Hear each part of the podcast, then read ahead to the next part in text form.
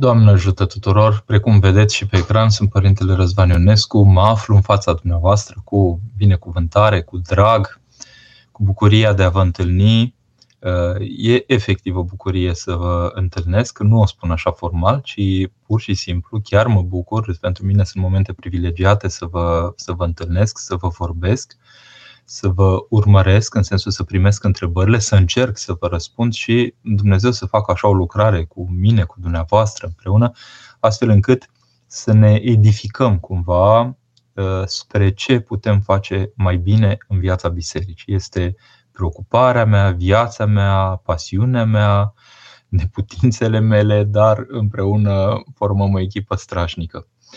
Uh, Mântuitorul este cel care ne asigură unde doi sau trei se unesc într-un numele Lui, este în mijlocul lor acolo. Deci v-aș putea spune în seara asta și simplu, Hristos în mijlocul nostru, pentru că cumva spre asta tindem și asta este echipul firesc al bisericii.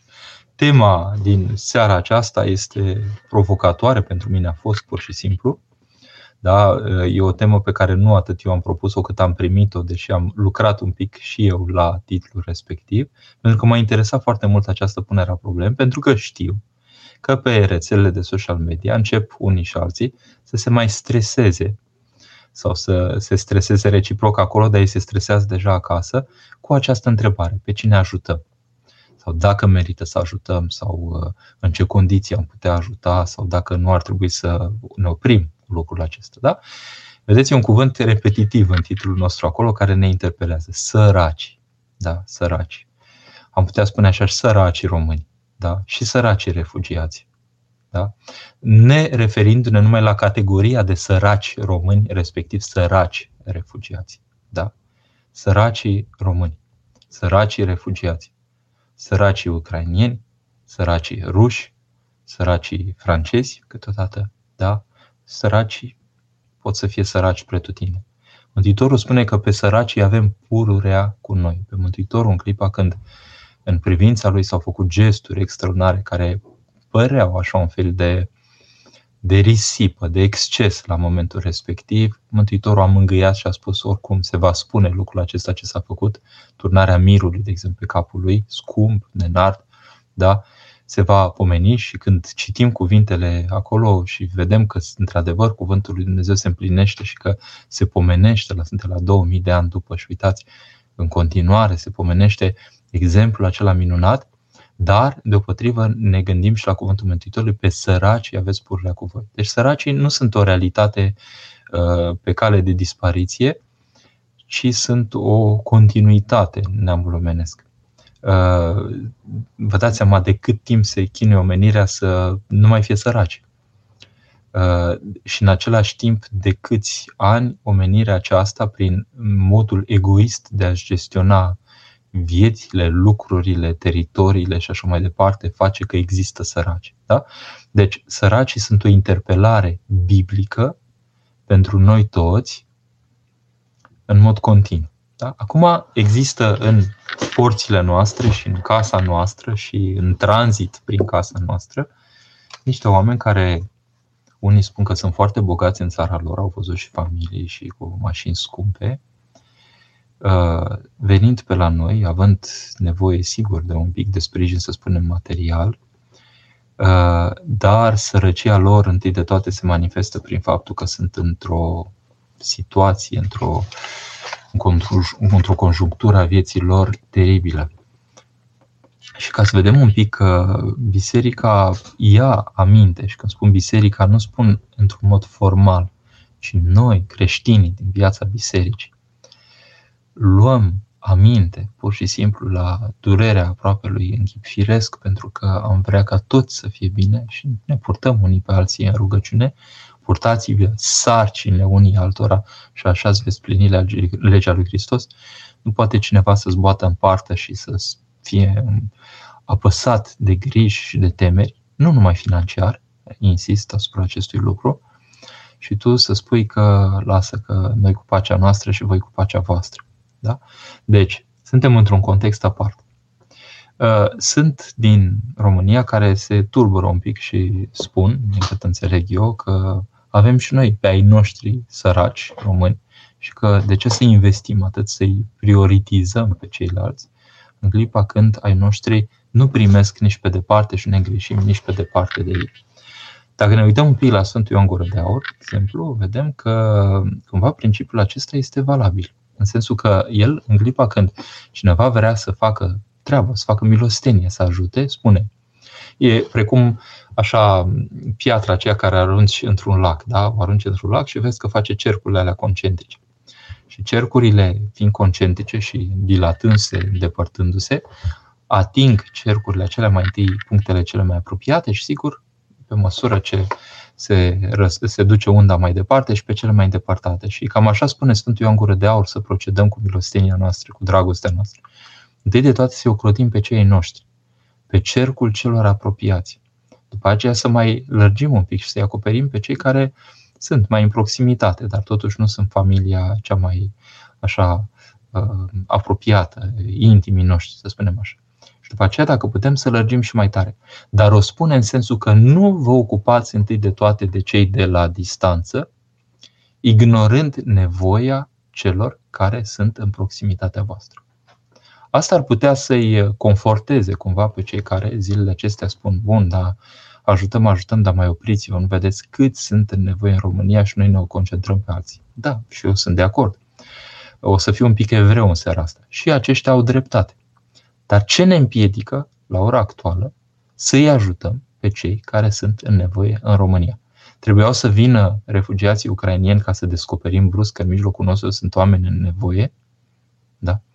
Da? Săracii avem pururea cu noi și pe săracii români mai tare decât pe refugiații ucrainieni, unde problema poate să fie sigur și de ordin financiar și de ordin logistic, cu siguranță, dar problemele acolo întâi de toate sunt sufletești, duhovnicești, o apăsare teribilă ca mamă cu copii să-și lase pe soț, pe bunic, pe fratele mai mare și așa mai departe, pe cine lasă ei acolo, ca să lupte, da? E teribil, pur și simplu, pentru că nu știi dacă îi mai vezi din nou. Și tu să te duci să te refugiezi, să iei calea bejenii, cum am spune noi, și nici nu știi exact unde ajungi, în ce țară și cum și că totuși ești printre străini, oricât te-ar primi de frumos.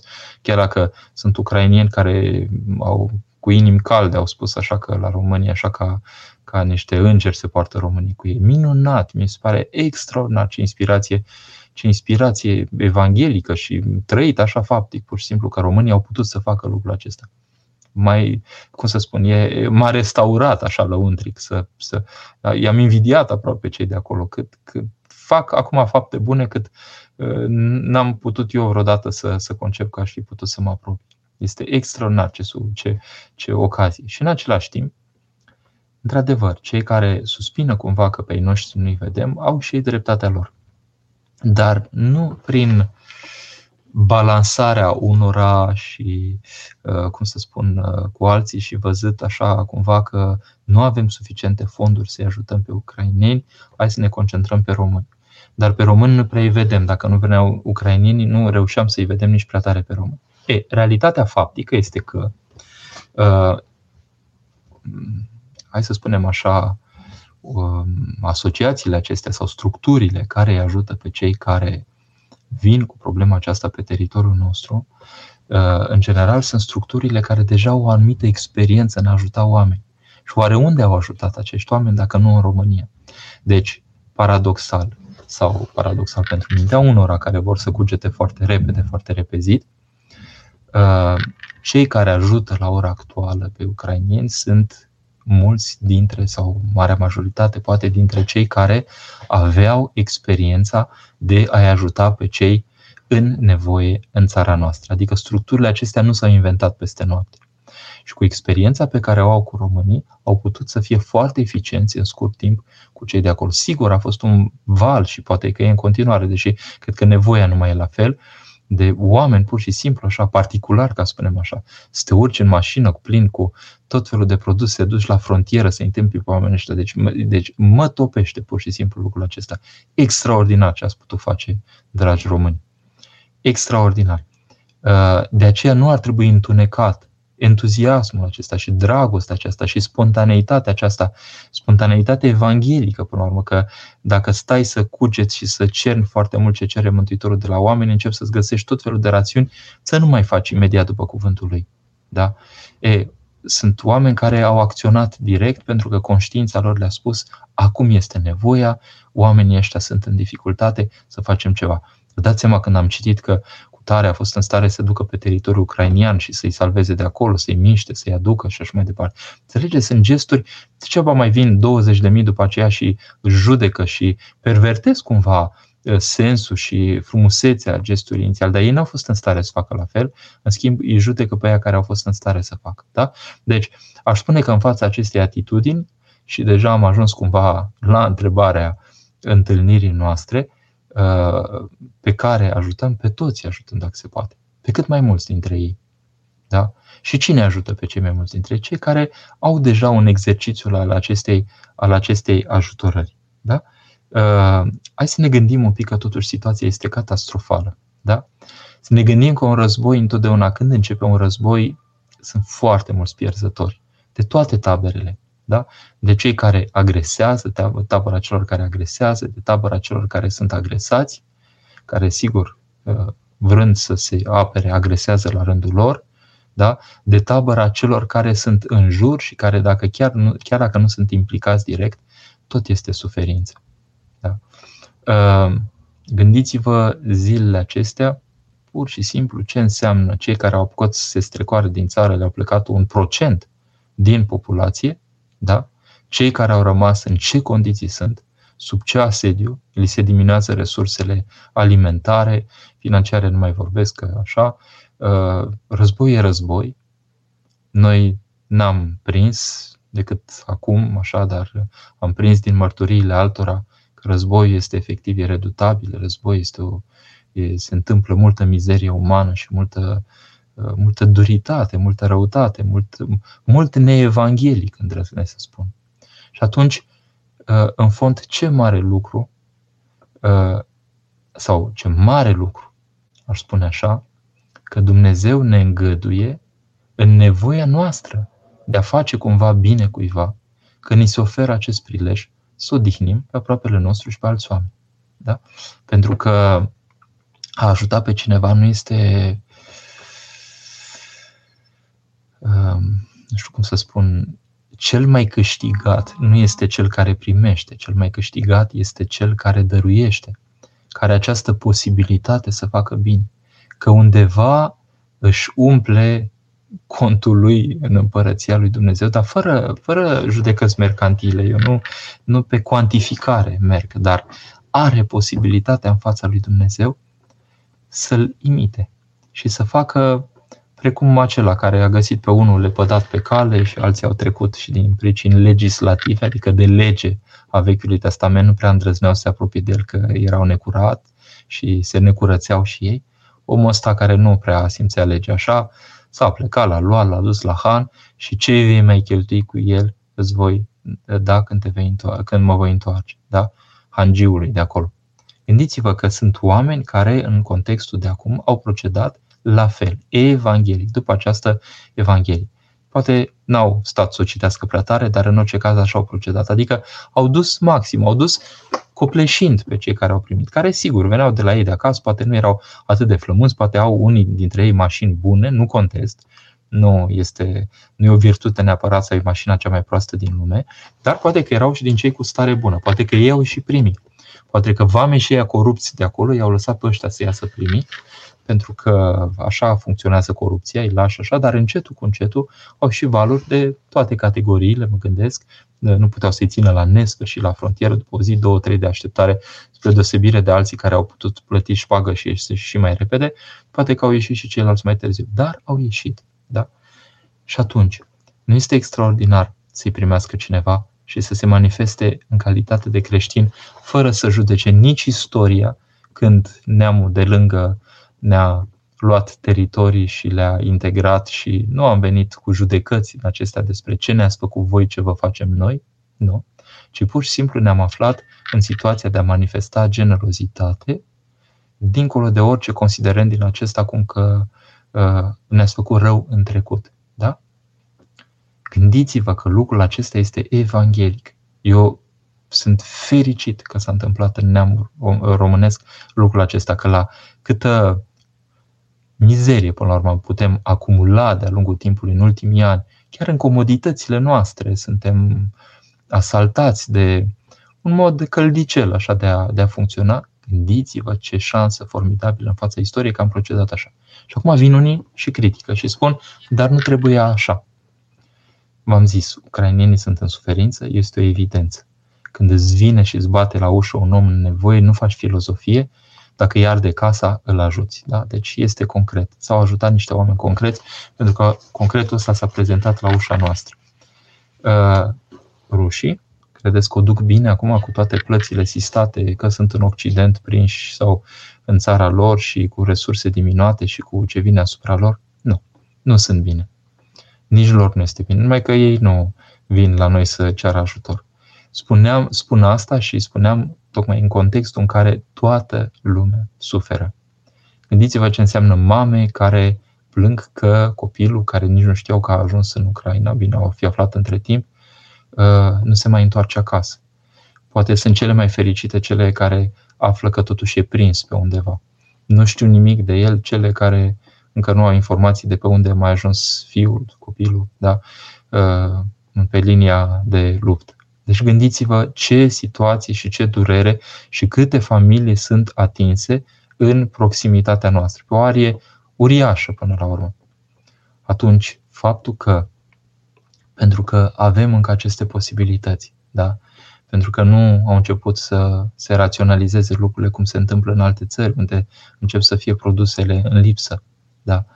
Faptul că din abundența care ne-am obișnuit în ultimii ani și am zis că asta este o condiție a, și a Occidentului venit la noi, putem să dăm din preaplinul nostru și altor atât cât avem, eu cred că este un prilej de a ne manifesta pur și simplu ca oameni, oameni de omenie și să știți că valul ăsta pozitiv a atins și alte țări. Vedeam în postările ambasadorului nostru de aici, din Franța, Luca Niculescu, vedeam uh, semnalizate în presa mondială uh, elogiile pe care le primiți dumneavoastră, românii, cei care ați știut să vă purtați așa, cu Hristos în suflet față de acești oameni. Sunt uimiți peste tot că ucrainienii au fost purtați așa.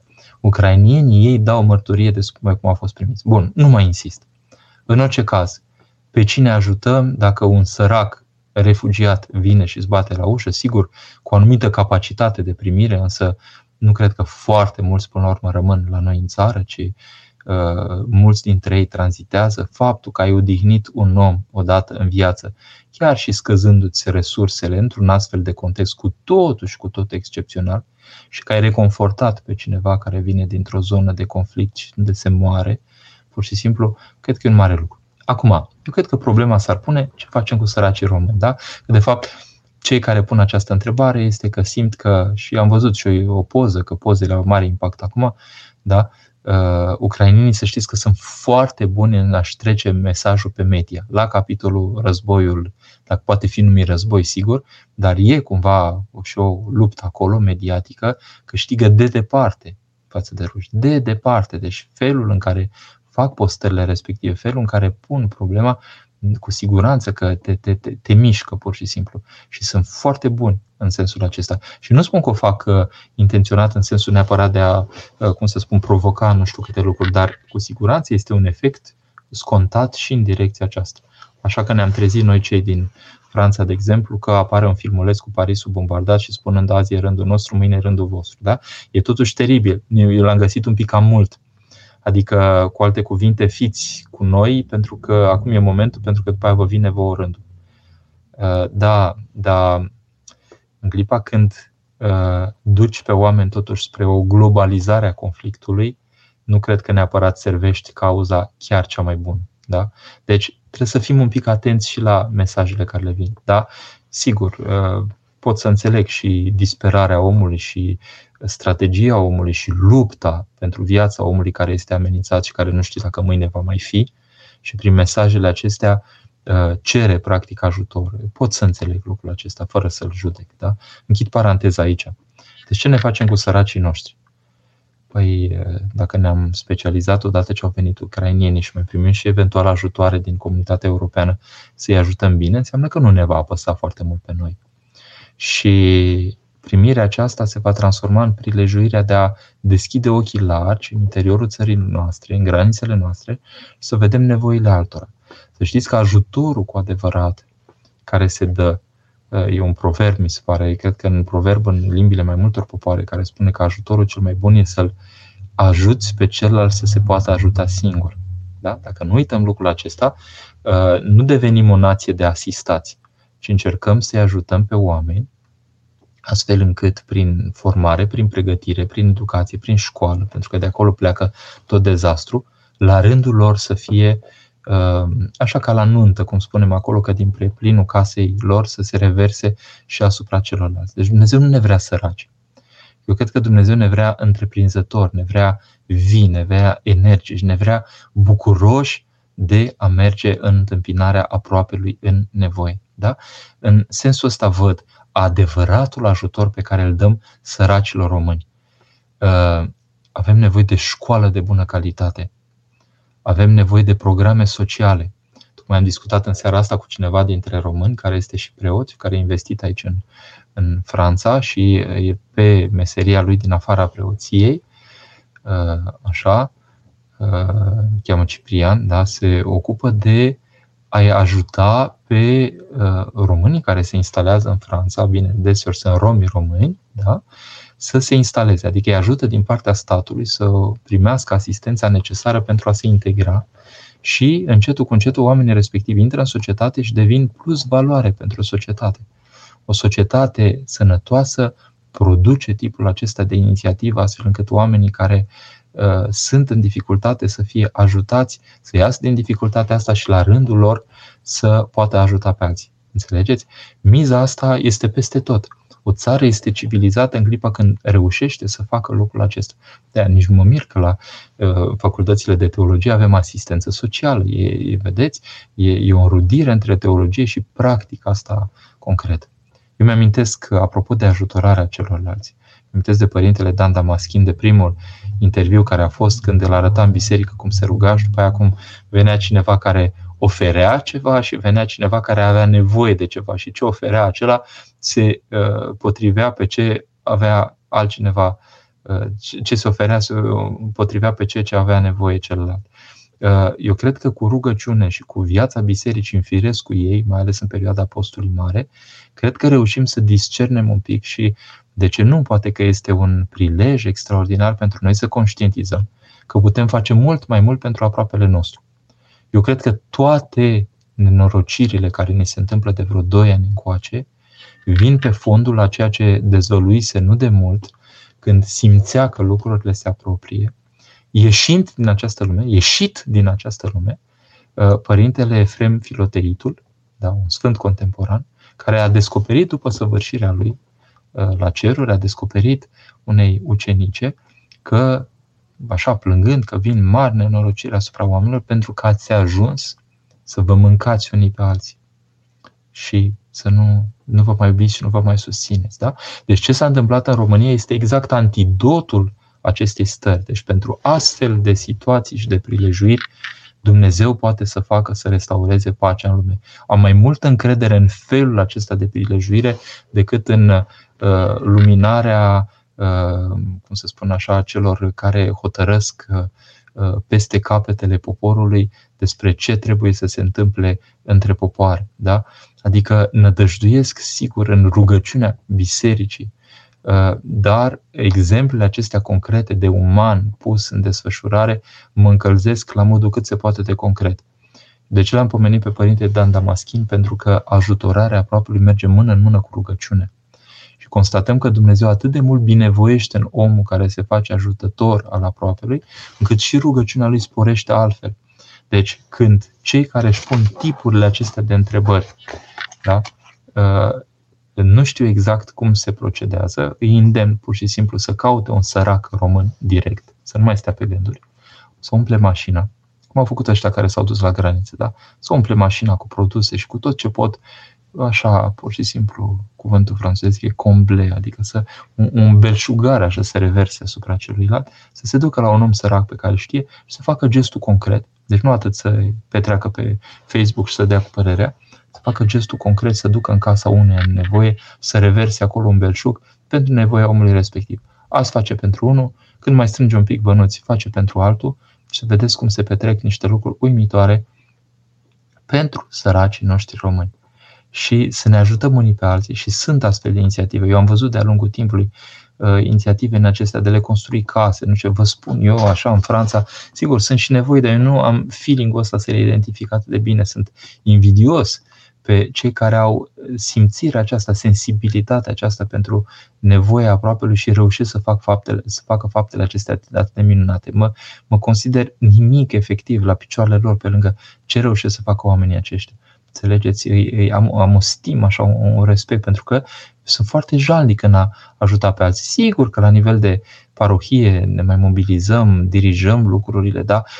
cum să spun, trebuie să ai o, o, o căldură a inimii și o simțire să pur și simplu să identifici și să poți să ajuți. Și dacă nu te sinchisești de faptul că te pune un pic pe tine, eventual, eventual în lipsă, vei constata cu uimire că izvorul îl înmulțește Dumnezeu.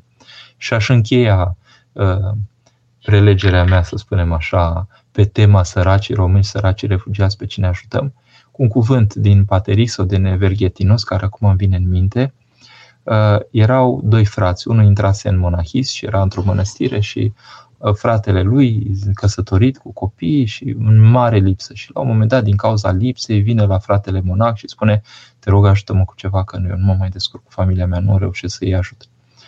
Și fratele îi spune, uite care e problema, tu știi, tu când, dacă eu îți dau din mănăstire, arde la tine lucrul acesta, nu pot să-ți dau din mănăstire. Tu trebuie să-mi aduci ceva mie. Fratele l-a privit așa ca și cum acesta monahul își bătea joc de el sau oricum îl luase rasnă. Păi cum adică eu să-ți dau pe eu? Am venit la tine tocmai pentru că nevoia mă împinge, că nu mai pot mai mult. Spune, nu, nu, nu. Uh, tu trebuie să dai în mănăstire și va fi bine. Și de unde n-avea, de unde așa a reușit să, să încropească ceva, să ducă ceva.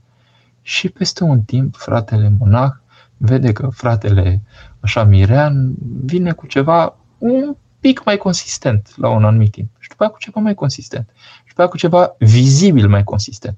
Și spune, frate, dar ce se întâmplă? Păi spune, de când am început, uh, nu știu așa de unde și cum, dar sporește ce se întâmplă în gospodărie la mine și am de unde să-ți aduc mai mult decât înainte. E, de fapt, este o morală evanghelică aici, că omul când începe să dăruiască, Dumnezeu se pune izvor acelei dăruiri și începe să rodească acolo posibilitate de dăruire și la infinit. Da? Sunt atâtea pilde în viețile sfinților care arată că oamenii care erau cei mai dăruitori, când ziceai că a dat totul și că nu-i mai rămâne nimic, îi venea și mai mult. Da? Și deopotrivă luați pildele celor din închisori care vă povestesc că din cât au furat ei, praful s-a ales. Praful s-a ales. Mai sunt unii care își mai pun ceva deoparte și când ies în închisoare, dacă nu i-a dibuie poliția, se duc în rezervorul ăla și mai fac așa. Dar și în continuare praful se alege, pentru că modul de a-ți procura lucrurile respective nu e plăcut lui Dumnezeu și lucrurile alea nu pot ține. Da? Nu rezistă. Deci, dacă vrem să învățăm ceva, este prin făptuire. Și dacă vrem să învățăm ceva, nu atât prin sfătuirea altora, așa despre cum să facă sau să nu facă este vorba aici, ci despre cum făptuiesc eu, concret, dacă e cineva în nevoie să facă cât pot eu mai bine, dacă sunt și alții care uh, mă pot ajuta cu atât mai bine, ne asociem și în orice caz când văd că alții realizează atâta, uh, eu personal nu pot să fiu decât copleșit de emoție și de dragoste, spun că avem o mare nădejde pentru neamul nostru românesc, că uite, în astfel de uh, condiții de așa um, vitrege în istorie, uh, românii noștri au știut să fie oameni. Mă opresc aici pentru a răspunde la întrebări în eventualitatea că sunt întrebări. Da? Sunt. Uh, Sorina.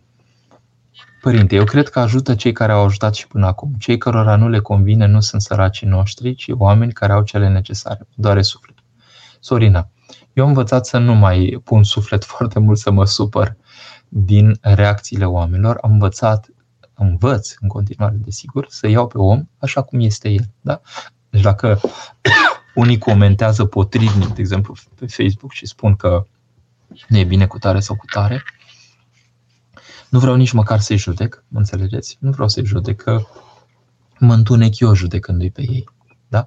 Nu neapărat le dau dreptate, pur și simplu uh, îmi dau seama că oamenii au raportări diferite pentru că au experiențe de viață diferite. Dar personal, când am întâlnit oamenii care au dăruit, am avut ce învăța de la ei. Pentru că Mântuitorul nu v-a întrebat dacă au două, două doctorate și două facultăți, dar i-a întrebat dacă au știut să dăruiască celorlalți. Vor vedea dacă efectiv au sprijinit pe alții prin dăruirea lor. Da? Deci, cred că asta este miza și atunci noi când privim din exterior faptul că unii intervin și spun una și alta, nu trebuie să ne tulburăm, ci pur și simplu să ne vedem de treabă. Pentru că și asta am constatat în viață, dacă stau să fac numai cât vor sau nu vor alții de la mine, s-a terminat. Dacă am binecuvântare să fac un lucru, mă țin de binecuvântare și îi dau drumul în continuare și nu, nu, mai, nu, mai, nu mai stau să uh, cuget foarte mult dacă trebuie să ajut sau nu. Uh, o altă întrebare. Eu nu văd des familia din motive de distanță, că stăm în județe diferite, dar ne știm bine și în siguranță. Fără cuvinte ce trăiesc acei oameni. Monica, exact. E dacă un pic facem exercițiul, prin faptul că ne întâlnim cu ei chiar și în ajutorarea asta fizică, să ne punem un pic în pielea lor, să vedem cum e viața din perspectiva lor. Care dintre noi n-am fi de acord să pierdem zeci de mii de euro, dacă se poate, și tot, numai să îmi rămână soțul, soția în viață, copiii și așa mai departe. N-au echivalent lucrul acesta. Oamenii aceștia sunt uh, anesteziați cumva săracii, sunt, sunt, sunt în criză, în plină criză, noi nu ne dăm seama. Ei vin cu șocul lor și un șoc care se duce pe generații, că să nu credeți că familiile astea unde unul a dispărut acum în război și s-a produs atâta răutate, înțelegeți? Vor trece ușor peste lucrul acesta. Răul acesta se întâmplă un rău acum și în interiorul ortodoxiei, în mijlocul ortodoxiei, dacă vreți. Se întâmplă un rău teribil. E un război la care se uită mapamondul întreg între ortodoxi și ortodoxi. Da? Deci dacă era ceva mai puțin de dorit în lumea aceasta, unde dăm mărturie despre ce este cu adevărat ortodoxia, că biserica, da? este să vezi frate pe frate uh, uh, dorindu-și, să spunem, neajunsul, ca să nu spunem moarte. Că la asta se ajunge, asta e logica războiului și crește în intensitate lucrul acesta, că pe măsură ce sunt victime dintr-o parte și din alta, crește sentimentul acesta. Deci nu avem nevoie să intrăm în, nici în logica aceasta, nici în simțirea aceasta, nici în, uh, cum să spun, mentalitatea aceasta. Noi trebuie să fim ca omul primitor care odihnește pe aproape în Hristos. Da? Deci, uh, bine, acum în siguranță Monica nu e nimeni în lumea de azi, suntem în atâtea nesiguranțe, suntem într-un ocean de nesiguranță. Da? Dar siguranța noastră este Hristos. Vedeți, în Franța funcționează foarte mult asigurările acestea. Uh, fac asigurare la casă, la mașină, sigur, o fi și în România de acum multe, dar și la ce n-ai zice că se poate asigura, se asigură. Da? Un de exemplu, actorii și asigură mâinile, picioarele, fața și tot felul. Asigurarea noastră, asiguratorul nostru, care nu ne cere preț, așa, nu e pe bani, e, nu e financiar, este dăm inima ta. Da? Deci eu dacă mă dăruiesc, dăruiesc lui Dumnezeu, acolo e toată asigurarea mea. Domnul este sprijinitorul meu, deci nu mă voi teme. Da? El e asigurarea mea. Dar e pe veșnicie. Ce se întâmplă acum are impact în veșnicie. FEA. Să vă dăruiască Dumnezeu sănătate, părinte, poate să mai deșteaptă lumea. Nimeni nu vrea să poarte pantofii vecinului, doar comentează de pe margine. Păi da, suntem specialiști în comentarii și eu mă oferesc aceste întâlniri uh, cu întreabă preotul, da, uh, să devină, cum să spun eu, sunt specialistul teoretic care teoretizează cu voce tare și ceilalți mă întreabă. Uh, din cauza, din cauza aceasta vă îndemn pur și simplu la a face faptă pe oricine vrea să simtă un pic ce e cu cel care primește, cum se poate simți cel care dăruiește, să vadă un pic ce luminare lăuntrică poate primi un om care a dăruit cu inimă bună. Să vedeți ce înflorire imediat a sufletului se petrece cu el. Păi noi ne-am vindecat un sfert de țară cu dăruirea aceasta. Păi binele acesta resimțit în sufletele oamenilor, a, cum să spun, a, este un antidot față de, de angoasa uh, pandemiei și a toate cele cu, înțelegeți? Deci ne-am, ne-am însănătoșit, cum să spun, mental și psihologic prin dăruirea asta. Nicolae. Doamne ajută, l-am întrebat acum mulți ani pe tatăl meu preot, că tot ajutând în stânga și în dreapta, mă gândeam să nu o fac pentru senzația de bine ajută după ajutorul dat. Mă simțeam foarte, foarte bine. Mi-a răspuns cu o altă întrebare. Știai de senzație de bine când ai ajutat prima oară? foarte drăguț. Exact, exact. Dar, vedeți, și senzația aceasta e cumva o validare până la urmă și o, și o împlinire și din partea lui Dumnezeu. Da? Pentru că noi nu căutăm senzații tari, da? Nu pentru senzații o facem, știm bine cât bine ne face, dar Mântuitorul ne spune să fim așa. Adică Mântuitorul, uh, cum să spun, a pus în firea noastră acest bine făptuibil și ne dă și sănătate pur și simplu sufletească prin faptul că îl facem. Adică e ordinea firească a lucrurilor. Ne e minunat până la urmă. Nicolae, câteodată ne dă Dumnezeu un cerșetor în față să-l ajutăm, să ne amintim că și vecinul nostru nu duce deloc bine, să mergem să-i batem în ușă, să-i întrebăm de sănătate dacă are nevoie de ceva. Nicolae, mulțumesc. Asta este un cuvânt al cuiva care a ajutat în viață. Exact. Uh, cumva am spus și eu voalat lucrul acesta, sau poate mai limpede, am spus ucrainenii să spunem că sunt un prilej acum spre a ne descoperi și pe noi înșine pe unde mai suntem. Și dădeam exemplu că a ajuta însă pe săracii români nu înseamnă doar a da bunuri, așa cum se întâmplă cu ucrainienii, pentru că noi nu le putem da uh, esențialul de care au nevoie, adică liniștea lor de a se întoarce acasă. Ați văzut uh, filmulețul acela cu doamna aceea care s-a întors acasă la pianul ei. Pianul era intact și totul era distrus. Așa. Și a scris un părinte așa uh, emoționant. A scris un cuvânt așa pe Facebook. Mai urmăresc și eu, mai vin la mine tot felul de impulsuri din acestea. De fapt, doamna aceea oferă o insulă de normalitate și de civilizație în contextul unei agresiuni care se simțea ca fiind fond al lucrurilor. Și sigur că lucrul ăsta mișcă. Mișcă, n-are cum să nu miște. Da? Ehm, deci să ne gândim că ce ajutăm noi, ajutăm cât putem și în orice caz nu esențialul până la urmă din ce au nevoie oamenii aceștia. Că esențialul se va produce când va fi pace și când se vor începe să se estompeze rănile acestui război. E o mare durere ceea ce se întâmplă. Da? Deci dacă putem să fim făcători de pace, ca aceia fiul lui Dumnezeu se vor chema, să fim pur și simplu. Și cu unii și cu alții, și în interiorul casei noastre, și cu cei care ne bat la ușă. Mihaela, eu sunt ușa, de va intra cineva prin mine, se va mântui și va intra și va ieși și pășune va afla. Ce înseamnă acest verset de mai sus? Uh, e frumos că vorbim în termen de verset, deși nu sunt versuri, să spunem așa, în Sfânta Scriptură, dar e frumos așa cuvântul, de fapt. Păi Mântuitorul e ușa, în sensul că prin Hristos se intră în împărăția lui Dumnezeu. Da? Nu există altă ușă în împărăția lui Dumnezeu decât Hristos însuși. Și aș îndrăzni să spun că împărăția lui Dumnezeu este Hristos însuși deopotrivă, că întru El suntem în împărăție. Sigur, Tatăl, Fiul, Sfântul Duh, dar Hristos este nu numai ușa, dar și ținta intrării noastre.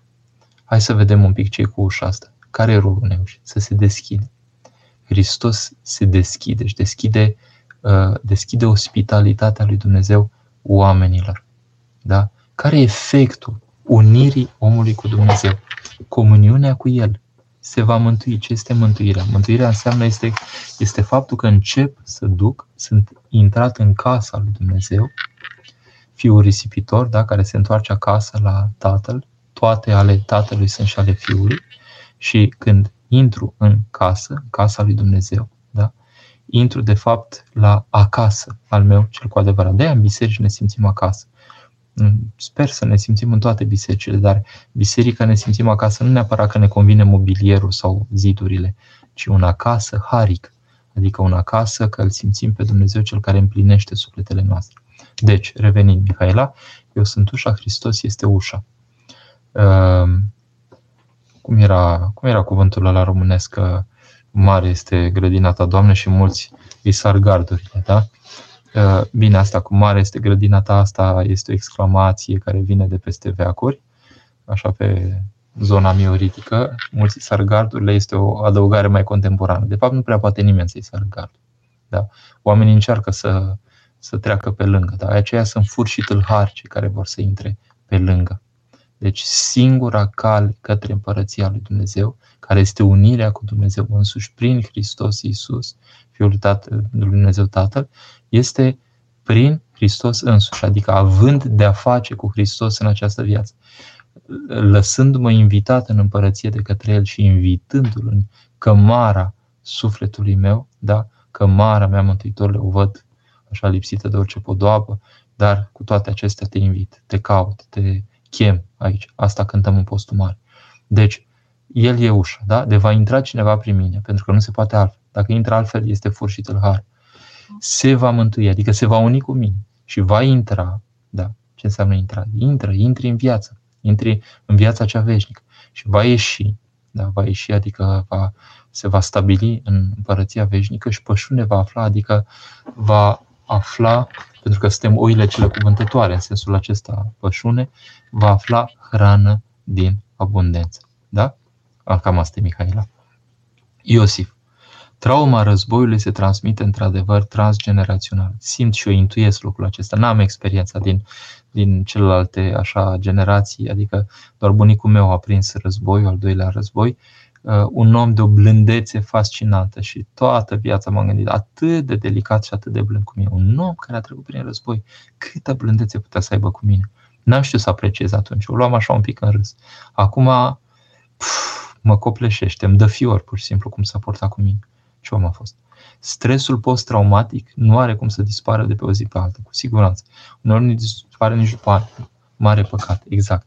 Deci, vedeți, acum există un focar de infecție, uh, de infecție pur și simplu, de infecție care aduce moarte, da? Și lucrul acesta se produce în sânul ortodoxiei, să înțelegem bine. Asta nu înseamnă că ortodoxia este cauza, da?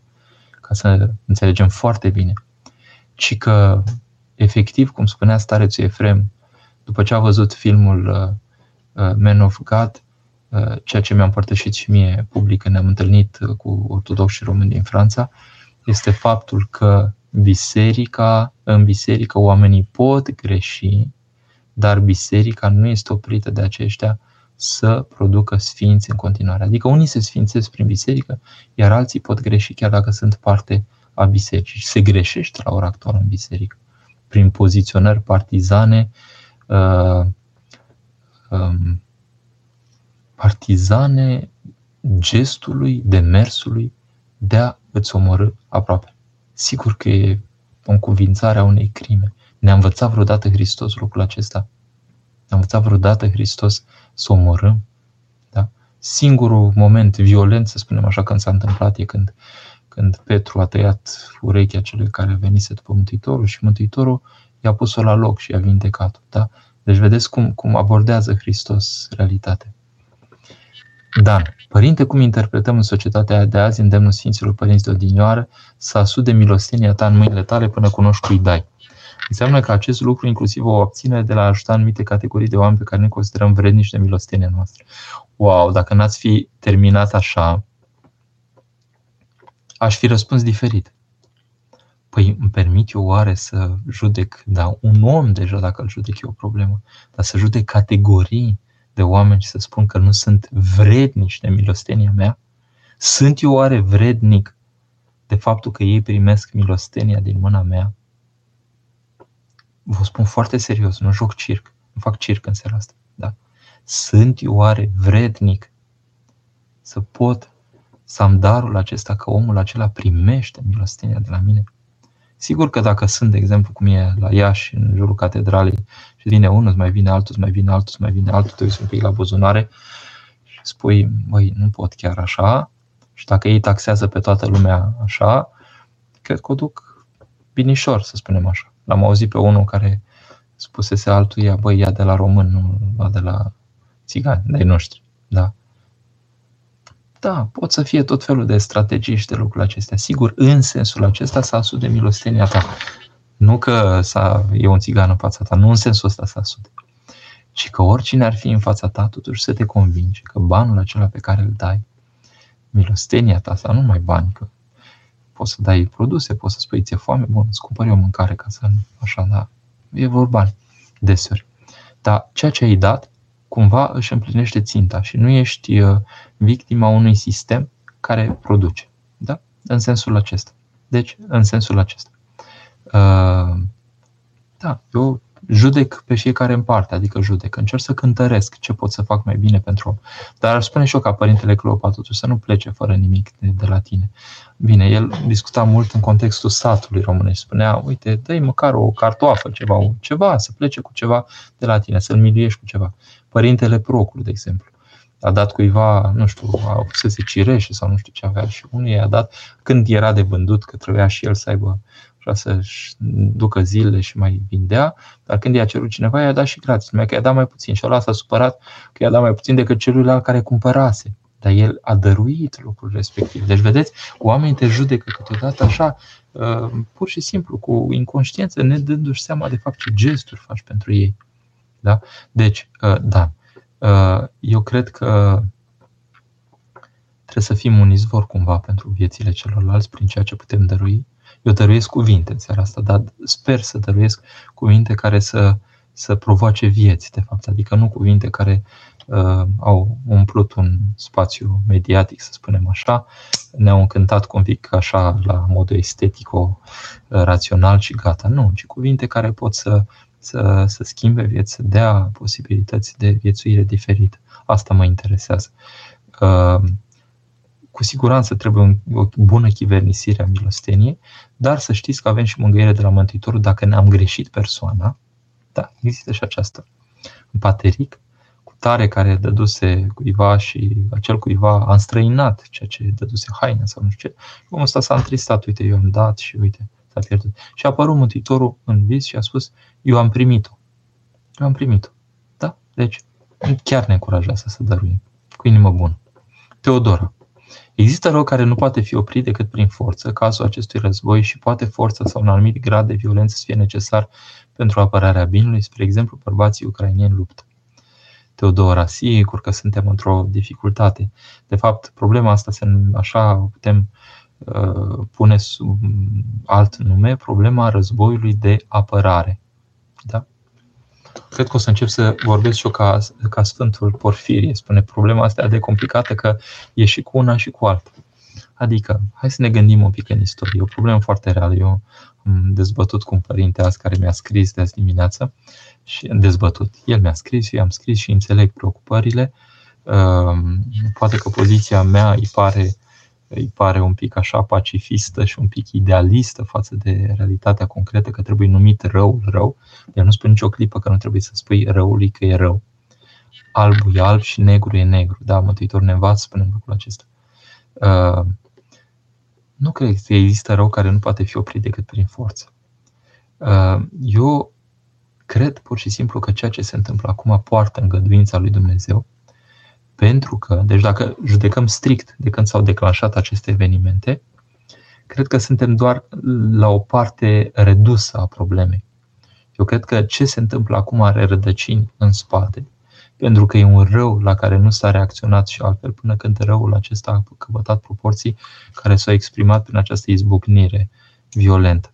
Da? Și nu mă refer mai la faptul că nu l-a împiedicat cineva, uh, de exemplu, pe uh, președintele Rusiei da, să declanșeze războiul. Tot a amenințat și nu l-au luat în serios, între ghilimele nu l-au luat în serios, că l-au luat foarte în serios și până la urmă a declanșat. Da. Uh, nu, eu cred că răul e, e mult mai, mai departe, mai adânc, mai cuprinzător. Și în sensul acesta, dacă privim situația ca la iceberg, nu privim numai partea care este la suprafața apei, ci partea în imersiune care susține partea văzută, atunci cred că nu suntem obligați să spunem că prin forță sau printr-un rău necesar am putea doar așa răspunde unui rău necesar. Cu siguranță există un bine, care însă bine se putea face într-un anumit context, cu anumite proporții, la momentul lui oportun, care dacă nu s-a făcut, au mers încoace. Da?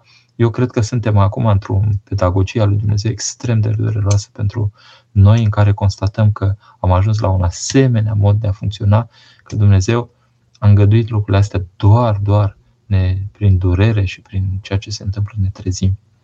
Deci eu nu vorbesc de rău necesar sau violență necesară. Acum, sigur, în situația foarte concretă vine război asupra unei țări, există o mobilizare armatei și oamenii n-au ce să facă, da? Însă și aici n-au ce să facă. Nu știu dacă am carte aici să, să vă arăt. Există un, o excepție. Paulin Leca, Paulin Leca de la Moarte la Viață. El era monah și, bun, în vremea lui, când a venit războiul, erau și clerici care au zis să ajutăm armata pe, pe postul de cleric. Dar el a zis, eu nu mă amestec în acest război. Și risca omorârea, plutonul de execuție. Și a zis, nu, eu orice ar fi, pe mine nu mă faceți să, să, să intervin în războiul acesta. Și până la urmă nu știu cum, s-au, cum au trenat lucrurile, că până la urmă s-a comutat așa prin pronia lui Dumnezeu, s-a comutat de la pluton de execuție la închisoare nu știu cât timp și omul ăsta a suferit. Dar a avut un principiu. A zis eu în viața asta nu contribui la omorârea oamenilor cu nimic. Da? Deci sunt și astfel de situații. Sigur, lucrurile sunt atât de complexe și lucrurile se judecă contextual, da? fiecare cu ce asumare. Eu personal, ca preot, eu nu știți că preoții nu pot să iau armă, adică e un angajament și în România se înțelege lucrul acesta. Da? Uh, dar nu, cum să spun, asta te ajută și nu te ajută. Adică te ajută cu siguranță că nu iei tu arma efectiv, dar nu te ajută așa că cei pe care îți povedești fiii tăi duhovnicești și faci le dai binecuvântare să plece să omoare pe ceilalți. Bine, au fost și război de apărare. Sigur că e o mare diferență între un război în care tu ești agresorul și un război în care tu îți aperi pământurile. Da? Și asta pot să înțeleg. Și în același timp, ă, ăsta este rostul rugăciunii în lume a te ruga lui Dumnezeu astfel încât să ne ferească Dumnezeu să se ajungă în tipul ăsta de situații în care nu prea ai mai marjă și nu prea mai știi ce să mai faci. Da? În sensul acesta. Mălina. Dacă suntem într-o anumită situație și nu putem ajuta material din motive obiective, Domnul primește dacă ajutăm spiritual, dacă ne rugăm pentru cei din jur, din suflet. Mălina, sigur. Și să știți că niciodată ajutorul acesta financiar nu îl exclude pe cel duhovnicesc. Adică primul ajutor, prima, primul gest, primul semn de compasiune pe care îl putem arăta către aproapele nostru este să-l purtăm în rugăciune. Eu sunt un naș foarte prost, înțelegeți, am mulți fini și aproape niciodată în viață nu mi-am arătat așa, deși sigur când îi întâlnesc așa, cer să-i, să-i, să-i mângâi, să mă bucur de ei, să-i bucur și pe ei, dar sunt falimentar în sensul că am mai mulți fiind decât aș putea să mă ocup și sunt jalnic naș.